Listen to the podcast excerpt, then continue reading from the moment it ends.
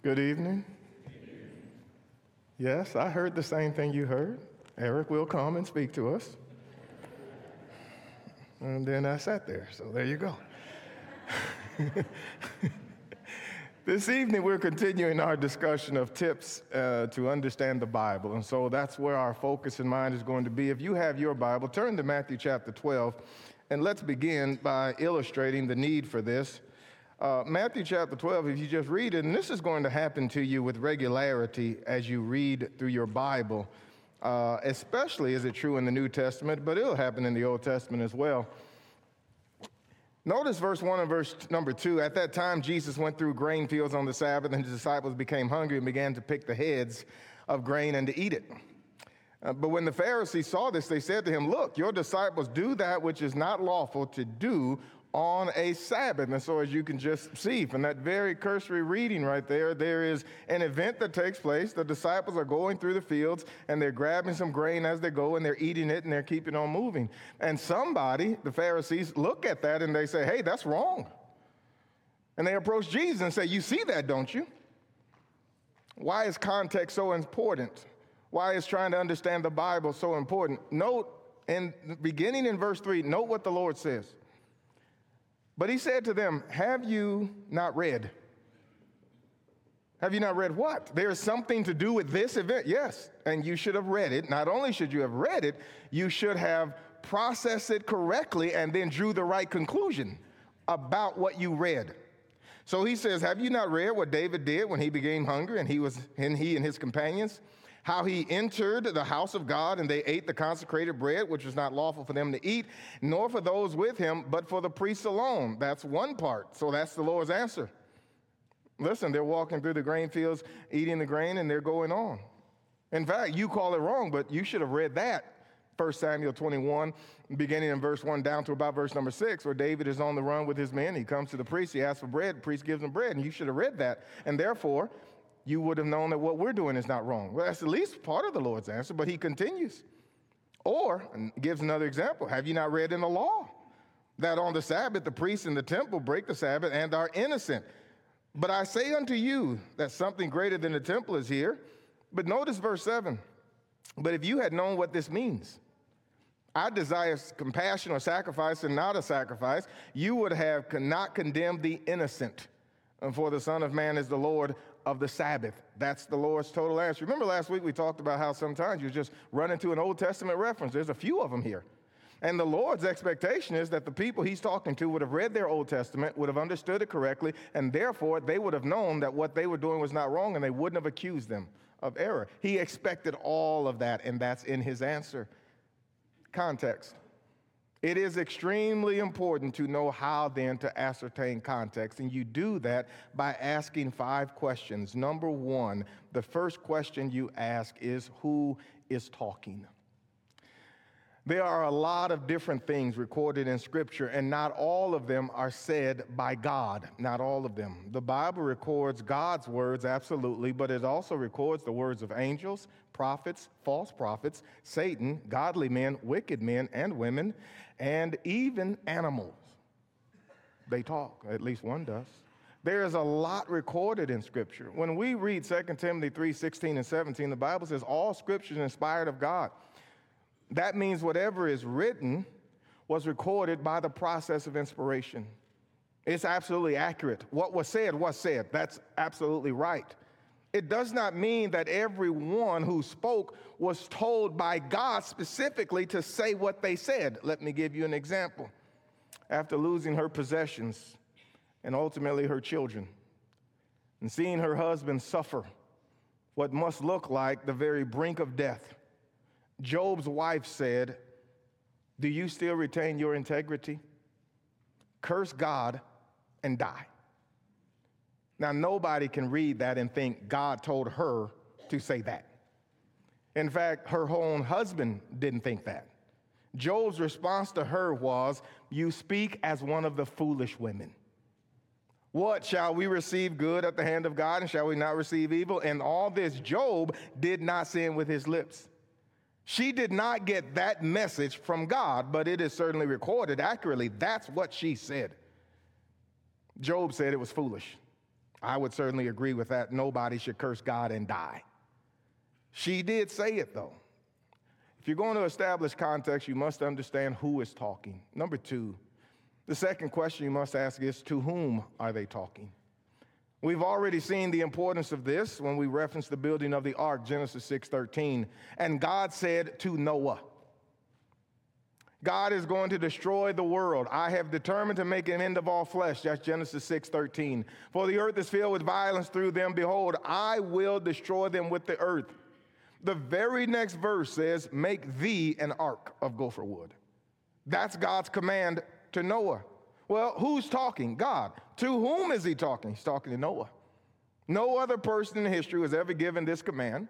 No other person in history has ever tried to build an ark to save the animals and humanity from a worldwide flood. In fact, God promised there'd never be another worldwide flood. There are lots of things said, some even by God, that have no specific application to anyone living today. Some of those things are said to the apostles with no specific reference to us. Look at Matthew chapter 10 and notice, let's begin reading at verse number 16. Matthew chapter 10 and verse number 16. Jesus said, Behold, I send you out as sheep in the midst of wolves. So be wise as serpents, shrewd as serpents, and innocent as doves. But beware of men, for they will hand you over to the courts and will scourge you in their synagogues, and you will even be brought before governors and kings for my sake as a testimony to them and to the Gentiles. But when they hand you over, do not worry about what or how you are to say, for it will be given you in that hour what ye shall say. For it is not you who speak but it is the Spirit of your Father who is speaking in you. That is a very specific reference to the apostles and what they will do. That kind of thoughts about the Spirit of God speaking through them is repeated by the Lord to the apostles. Turn over to John chapter 14. If you're in John chapter 14 and you have one of those uh, red letter edition Bibles, if you have one of those, you should, the context starts in chapter 13, extends over to chapter 17, and you should just turn the pages and notice how much red you have. There is so much of this one context spoken by our Lord, but it's spoken to the apostles. They are in the upper room there in chapter 13, and this is that scene where they're going to observe the Passover and he is going to wash their feet, and then he's going to prepare them for his departure. But hold on to the words of Matthew chapter 10 that we just read, or and, and, and verse number 16 following, and notice what he says here. In John chapter 14 and verse 25, he says, These things I have spoken to you while abiding with you. But the helper, with the, which is the Holy Spirit, or who is the Holy Spirit, whom the Father will send in my name, he will, grab the next phrase, he will teach you all things and bring to your remembrance all things I said to you. There's not a person on the planet who could take that passage and say, Yeah, he was talking to me. No. When they bring you before the council, don't even think about what you're going to say because it won't be you speaking. Take no thought because it won't be you speaking, it'll be the Spirit of my Father speaking through you. Here he says, when I leave, He's going to come and he's going to guide you into all truth. And he's going to bring back to your remembrance everything I said. The context continues. Look at chapter 16, continues all the way through this section 13, 14, 15, 16. In chapter 16 and verse number 30, 13 rather, he says, But when he, the Spirit of truth, comes, he will guide you into all truth. For he will not speak of his own initiative, but whatever he hears, he will speak, and he will disclose to you what is to come when you're reading the Bible, the Bible flows one book into another. The theme of which we spoke a few weeks ago continues. And what typically happens is we sometimes stop And we just tend to grab a passage here and grab a passage here, and we kind of step out of the context. That mystery of which we spoke continues. And as it continues, the thing that's been said will build upon themselves. And so here is our Lord saying to the apostles, I'm leaving and I will send the Holy Spirit. And when He comes, He will guide you into all truth. He will bring back to your remembrance those things, everything. He will do that. So, what happens then after the death, burial, and resurrection of our Lord? He rises from the dead and he appears to the apostles. They resume the conversation. Go over to the book of Acts and notice chapter 1. Sometimes it is the case, while you're turning, I will say this. Sometimes it is the case that Christ will move within a conversation from the apostles specifically to all Christians generally. That does happen. And what that requires is certainly a certain amount of vigilance and diligence on our part to know which is which. Acts chapter 1, after he rises from the dead, beginning in verse number 1, the Bible says, The first account I compose, O Theophilus, of all that Jesus began to do and to teach. Notice verse number 2 up until, or until the day which he was taken up to heaven. After that, he, by the Holy Spirit, gave an order to the apostles whom he had chosen. To these, or to whom he also present, presented himself alive after suffering by many infallible proofs appearing to them over 40 days, a period of 40 days, and speaking to them about things concerning to the kingdom of God. He gathered them together. He commanded them not to leave Jerusalem, but to wait for the Father had promised, for, the, for what the Father had promised, which he said, You've heard of me. You've heard about this. Where'd you hear that, John? John chapter 13, 14, 15, 16. You heard about this, Matthew 10, 16 to 22. I told you this. Verse number five for John baptized with water, but you will be baptized with the Holy Spirit not many days from now. So when they had come together, they were asking him, saying, Lord, is that this time you're going to restore the kingdom of Israel? He said to them, It's not for you to know the times or seasons which the Father had fixed by his own authority, but you will receive power when the Holy Spirit has come upon you and you shall be my witnesses both in Jerusalem and all Judea and Samaria, even to the uttermost ends of the earth. Friends, that's the same context. That's the same discussion. What happens next is they watch him ascend up into heaven, which is what he said he's going to do. I'm leaving, John 14. Let not your heart be troubled. You believe in God, believe also in me. He said in John 14, I will not leave you orphans. I will send the Comforter. He will come to you. That's what happens. Acts chapter 1, verses 9, 10, and 11. He ascends. Beginning in Acts chapter 12, down to verse number 15, they go back to Jerusalem. In verse number 15, the Bible says, At this time, Peter stood up in the midst of the brethren, and gathering of about 120 persons were gathered together. So we have about 120 people. And if people miss the context, if they don't understand, this goes back John 13, 14, 15, 16, what he's already said, Matthew 10, 16, 21, what he's already promised them. They will conclude that the events that follow happen to the 120 and therefore happen to every Christian thereafter. But that's not at all the context. No, there is 120 people gathered and if you were to continue to read Acts chapter 1, what you will find is beginning in verse number 16, Peter and the other apostles began to discuss what we're going to do about Judas. He has left his office. There is an empty office in the apostleship, and it needs to be fulfilled. And so they began to go through the process of saying, here's how we're going to select a new apostle. He had to be with us from the beginning. He had to be with us from the baptism of John all the way through the, the life and, and ministry of Christ, up until the day he was resurrected and he had to see the resurrected Christ. That's the criteria. And those who fit that criteria are two individuals. And so as you read to the end of Acts chapter 1, notice verse number 26. And they drew lots for them, and the lot fell to Matthias, and he was added to the 11 apostles. But don't worry about the number, just keep reading. When the day of Pentecost had fully come, they, who's the they? The nearest antecedent is 26, and the nearest antecedent is the apostles. In fact, it's the 11 to whom Matthias was added. It's the same they.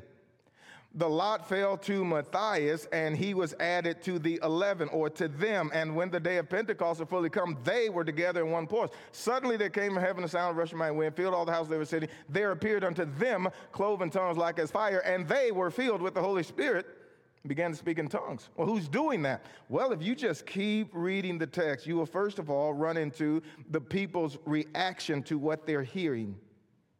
And the people's reaction is down in, in chapter 2 and verse number 6. When this sound occurred, the crowd came together and were bewildered because each of one of them was hearing them speak in his own language, and they were all amazed and silent, saying, What are not all these which speak Galileans? That's the reaction. In fact, then what's listed is all of the nations that are there. We get over to verse 13, and some among the group said, These men are full of new wine, they're drunk. Peter's response to that is no. But notice verse number 14 who's speaking? The Bible says, But Peter standing with the 11. They were only hearing 12 voices. They weren't hearing 120 people speak, they were hearing 12. Peter stood with the 11. And Peter said, These men are not drunk as you suppose. Who have they been hearing? They've been hearing those who are speaking in tongues. Who's speaking in tongues? Well, keep going backward. Those who are speaking in tongues are those upon whom the Holy Spirit has fallen. They're speaking in tongues, and they hear them speak in tongues. And Peter says, No, these men are not drunk. There were women in the 120. Peter says these men are not drunk. There's only 12 people speaking. No, that's the context, goes all the way back. In fact, in chapter 2 and verse 32, Peter says, This Jesus God's raised up again, to which we are all witnesses. But that was the requirement for being an apostle. You had to be a witness. That's in chapter 1, 19 to 26. But it's not only that you had to be an apostle in order to be a witness, you had to be an apostle. That's exactly what Jesus said they would be back in chapter 1 and verse 8. But you will receive power after that the Holy Spirit has come upon you, and you shall be my witnesses. Who is the witnesses? The apostles. Matthias was added to them. This is the way context works. Who is talking? To whom are they talking? Grab a passage and try to understand it by applying these first two things. Who's talking? To whom are they talking? Brings us to number three. What did they say? That's the third question. Well, that one, that one seems obvious. I'll accept that. But a whole lot of conversations about the Bible happen without a Bible. It's just people talking. And they say things like, I know it's in there somewhere. I'm sorry, that won't do. In there somewhere won't do. People talk about the Bible, and the Bible is often misquoted. Words are left out. Every word is important, and you can't leave out words. You can't change the tenses of words. You can't add two words that are singular. You can't make them plural. Jesus said, I will build my church, not churches. You can't just go around adding words. No, when you're trying to understand the Bible, you need a Bible open. And when you're trying to understand the Bible, you need to read the Bible and that carefully. The words matter. You've heard probably things like cleanliness is next to godliness, not in the Bible. You may have heard robbing Peter to pay Paul, not in the Bible. But more specifically, you may have heard something like just say the sinner's prayer, or accept Jesus as your personal Savior, or let the Lord into your heart. You're saved by faith only, or you're saved by grace only, or you can't fall from grace. People might be surprised to learn those things are not in the Bible. But you wouldn't only be surprised by what's not in the Bible, some people might be surprised by what is in the Bible. Paul says in Galatians chapter 5 and verse number 4 Christ has become of no effect unto you. Whosoever you are justified by the law, ye are fallen from grace. No, saved by grace only is not in the Bible. You can't fall from grace is not in the Bible. What, what is in the Bible is you are fallen from grace. Now, that actually is in the Bible, but it's not the only thing. James chapter 2 and verse 24, the Bible says, You see then how that by works a man is justified and not by faith only. Now, faith only is in the Bible, but it has not by faith only right before it. Now, that's actually important. In order to understand the Bible, we have to know what the Bible says. Let me give you another example. I was growing up, I would hear things like, well, now you know God doesn't hear sinners' prayers. And then uh, the reference would be John 9 and verse 31. You have your Bible, turn to the book of John in chapter 9, and let's study that for just a moment.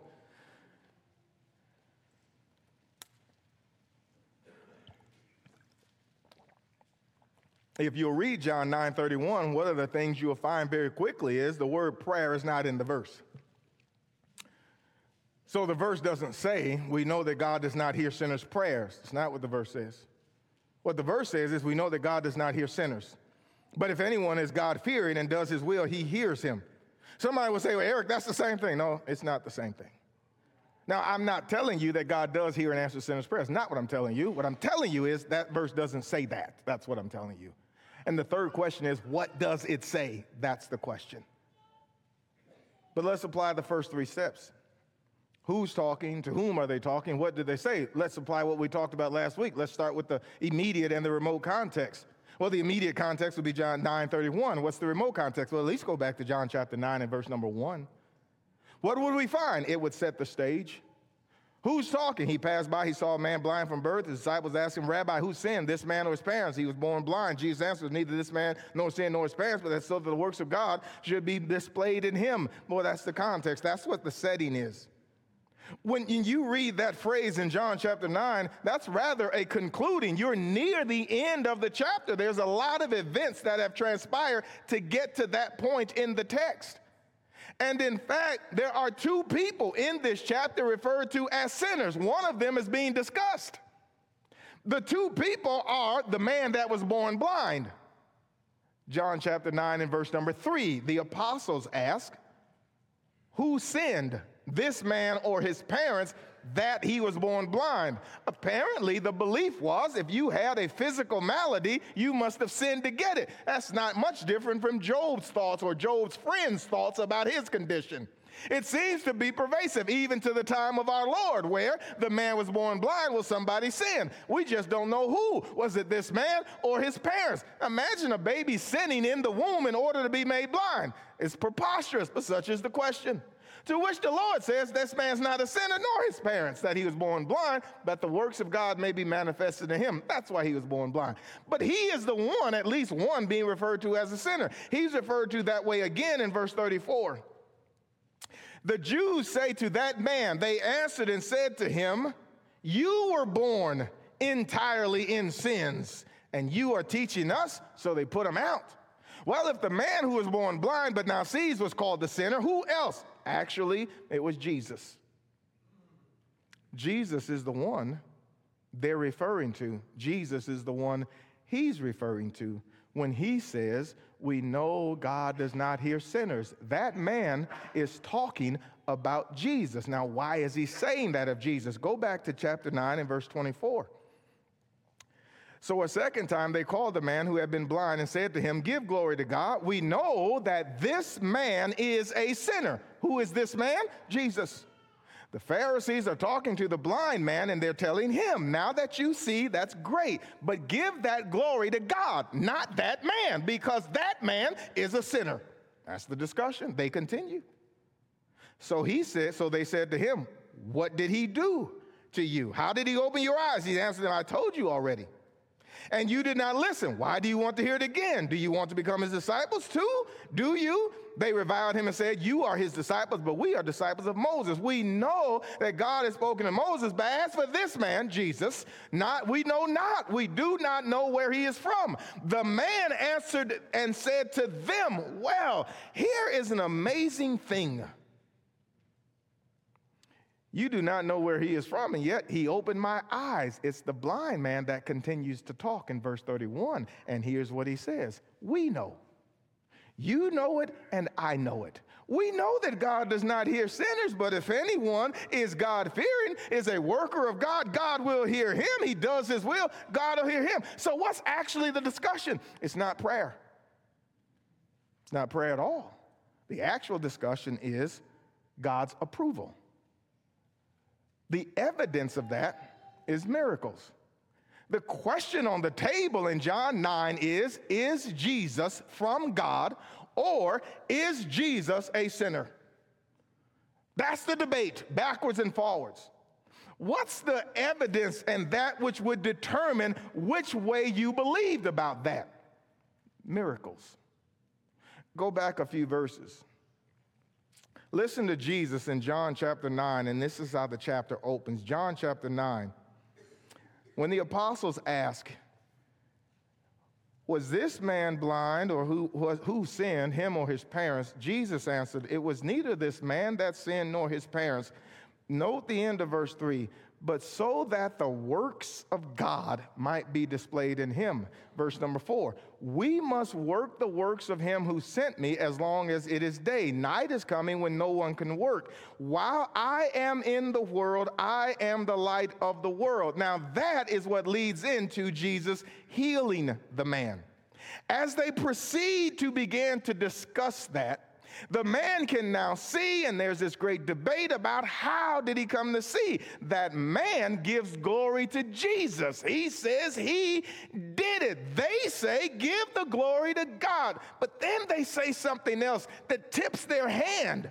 Notice what they say back up in chapter 9, about verse 28. They reviled him and said, You are his disciple, but we are disciples of Moses. Here is their evidence. He says, We know that God has spoken to Moses. We know God approves of Moses. We know that. As for this man, we do not know where he is from. Let me ask a question. Here's what the blind man understood. How did you come to know that God spoke by Moses. How did you know that? You go back to Exodus chapter 4, you remember Moses out at the bush, it's burning, it's not consumed. Eventually, God says to Moses, Go back to Egypt, and Moses says, They won't believe me. And God says, Put your hand in your bosom and take it out. The hand goes in, it comes out leprous, it goes back in, it comes out whole. Why did God do that for Moses? That they may believe that I spoke to you. Take the rod, put it on the ground, it becomes a serpent. Pick it up again, it's back to a rod, that they may believe that I sent you. What is the evidence that God spoke by Moses? Miracles. That's the blind man's point. Now, here is an interesting thing he says. We know God doesn't hear sinners. We know God doesn't work with sinners. We know God doesn't approve of sinners. But now this man has opened my eyes. 9 and verse 25. Whether he's a sinner or not, I do not know. But though I was blind, now I see. The evidence is the same. Moses did miracles, and we believed. This man has done a miracle, and you still don't believe. Ah, this is an interesting thing. No, the context is not prayer. The context is is Jesus from God or is Jesus a sinner? Jesus says that the works of God might be displayed in him. By the time you end this chapter, the people who can see are blind to the truth of Jesus, and the man who was blind can not only see physically, he can now see his Lord. The context is demanded by what the Bible actually says. You can't guess about that. You, you can't say, I know it's in this. No, you actually have to. Sometimes people say things that sound good, doesn't mean they're accurate, though. Look back in the book of Job again. In the book of Job, Job makes, I, am going to call it a great statement for lack of to calling it anything else.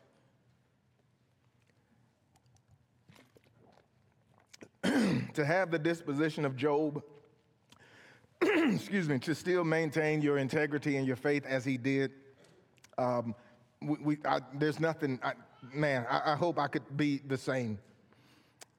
But reading what the text says, Job chapter 1 and verse 20. The Bible says, Then Job arose and tore his robe and shaved his head, and he fell to the ground and worshiped. That's what he did. Verse 21 is what he said. He said, Naked came I from my mother's womb, and naked shall I return there. The Lord gave, and the Lord has taken away. Blessed be the name of the Lord. Now, that is a fantastic statement, but it's just not completely accurate. And the reason it's not completely accurate is because Job was not filled in on the conversation between God and Satan that, can, that takes place from about verse 8 down to verse number 12. And since Job didn't know that God had actually given everything that Job has into Satan's hands, it wasn't actually God that took it, it was Satan that took it. Now, I can't fault Job for not knowing that. And Job certainly knows God gave it. But Christians read this passage, have a tragedy in their life, and then quote Job.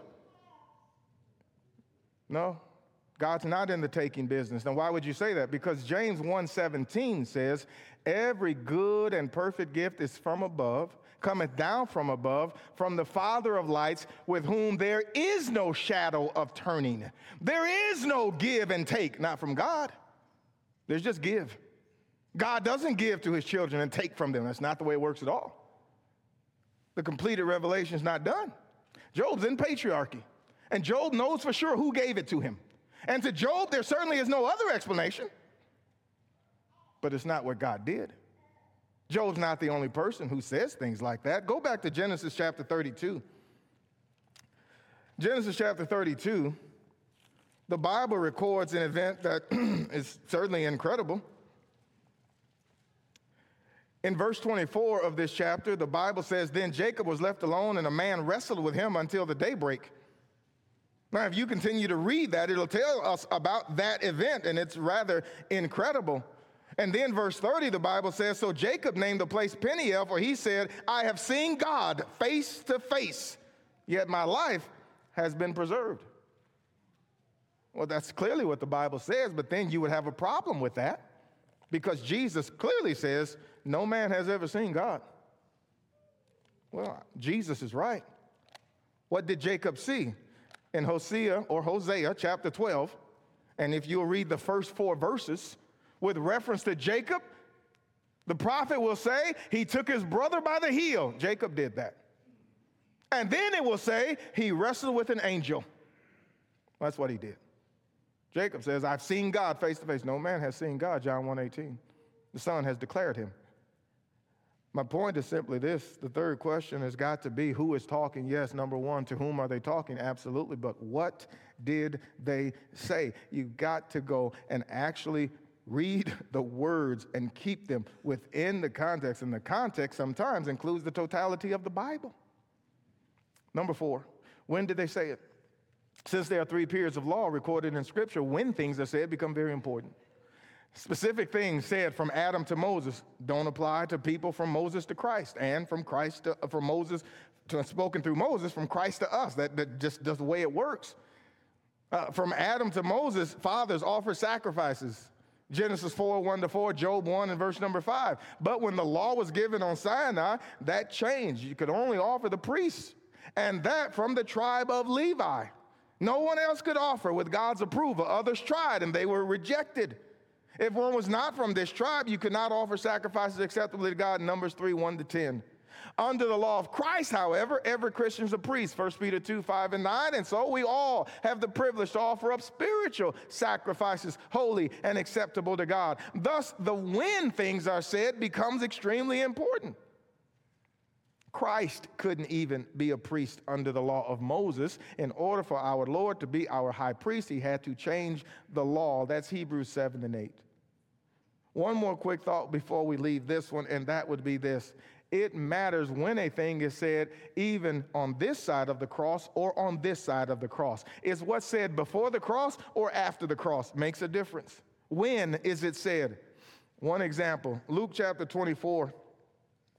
Luke chapter 24 and verse 43, a passage you probably know well. Now, you may not know exactly the reference, but you know it very well. Because there, Jesus said to the person with him on the cross, This day you will be with me in paradise. That's what Jesus said. Luke 23, I'm sorry, Luke 23, 43. Jesus said to him, Verily I say unto you, today you shall be with me in paradise. And for many people, they've built an entire doctrine around the thought that the thief on the cross wasn't baptized, and therefore I don't have to be baptized. That's, a, that's not at all the case.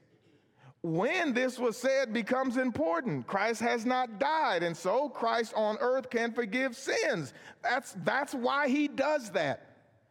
But it matters that after the cross of Christ, coincidentally, drive a peg real quick and say two or three things about the thief. Uh, nobody can prove he wasn't baptized. Not a person on the planet can prove with any accuracy that this man was not baptized. What do you mean by that? Well, Matthew chapter 3 records the baptism of John. And the Bible says all Jerusalem came out to him. Well, why would you think this man could have been in that number? Well, he could have been in that number because, A, he's a Jew, but secondly, he knows Christ has a kingdom. His question to the Lord, his statement is, Lord, remember me when you come into your kingdom. How does he know this man has a kingdom? Listen, I'm only telling you that because I can't prove he was. But nobody can prove he wasn't. Ultimately, not the point. The point is, Christ is alive on earth, and as such, he can forgive sins. But if you stand on this side of the cross, and then you take the event of the cross, and you get on this side where he has risen, he's been died, he's buried, and he's risen, not even Jesus can forgive sins now. Not personally. Well, what do you mean?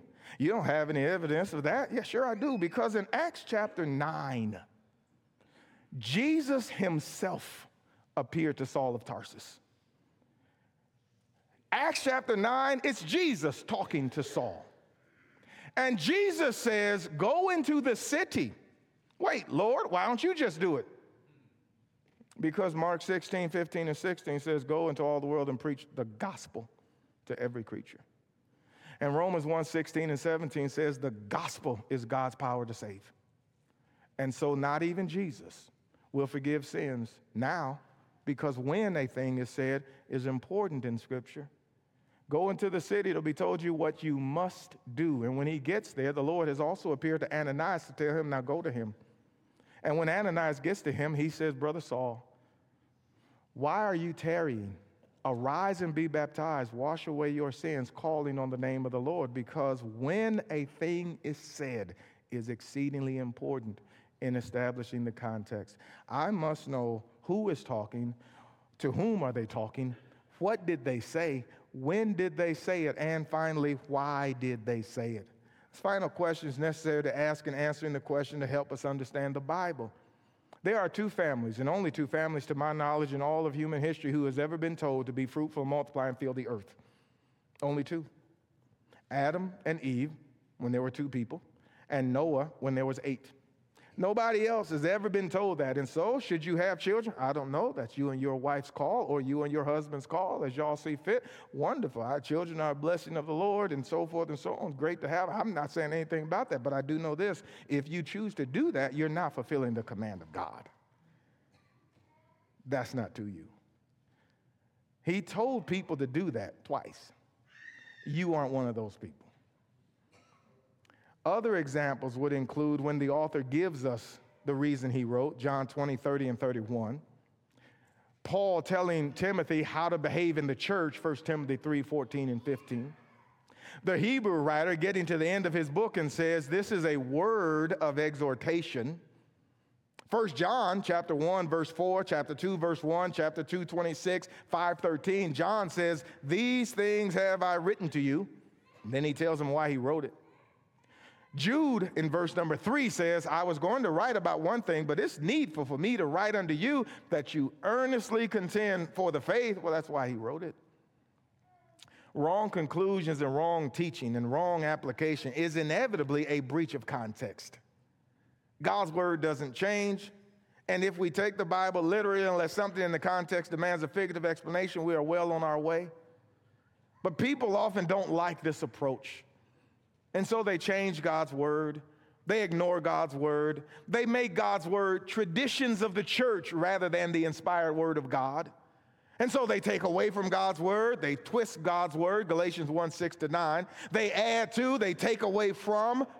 Paul says there's some that trouble you, distort, distort and twist and pervert. Peter said they do the same thing that Paul's writing.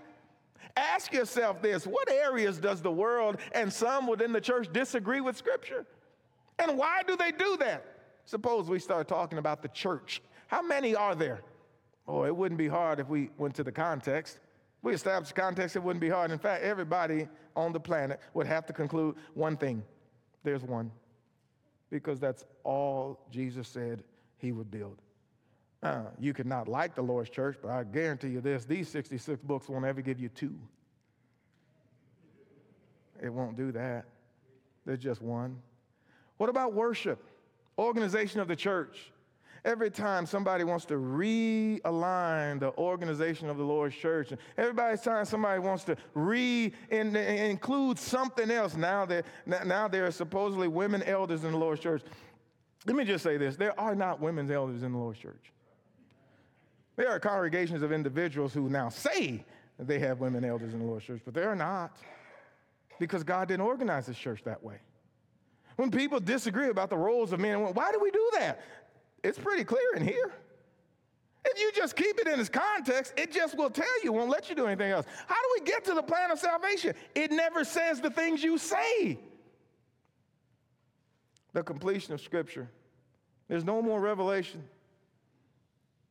In order to get your beliefs in, you got to get this out.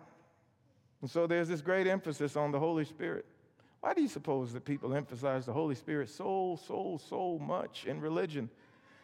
Because by emphasizing the Holy Spirit, we get to do this. The Holy Spirit has told me, and now I can tell you, but He didn't tell you, He told me. Guess what you don't know? You won't know it until I tell it.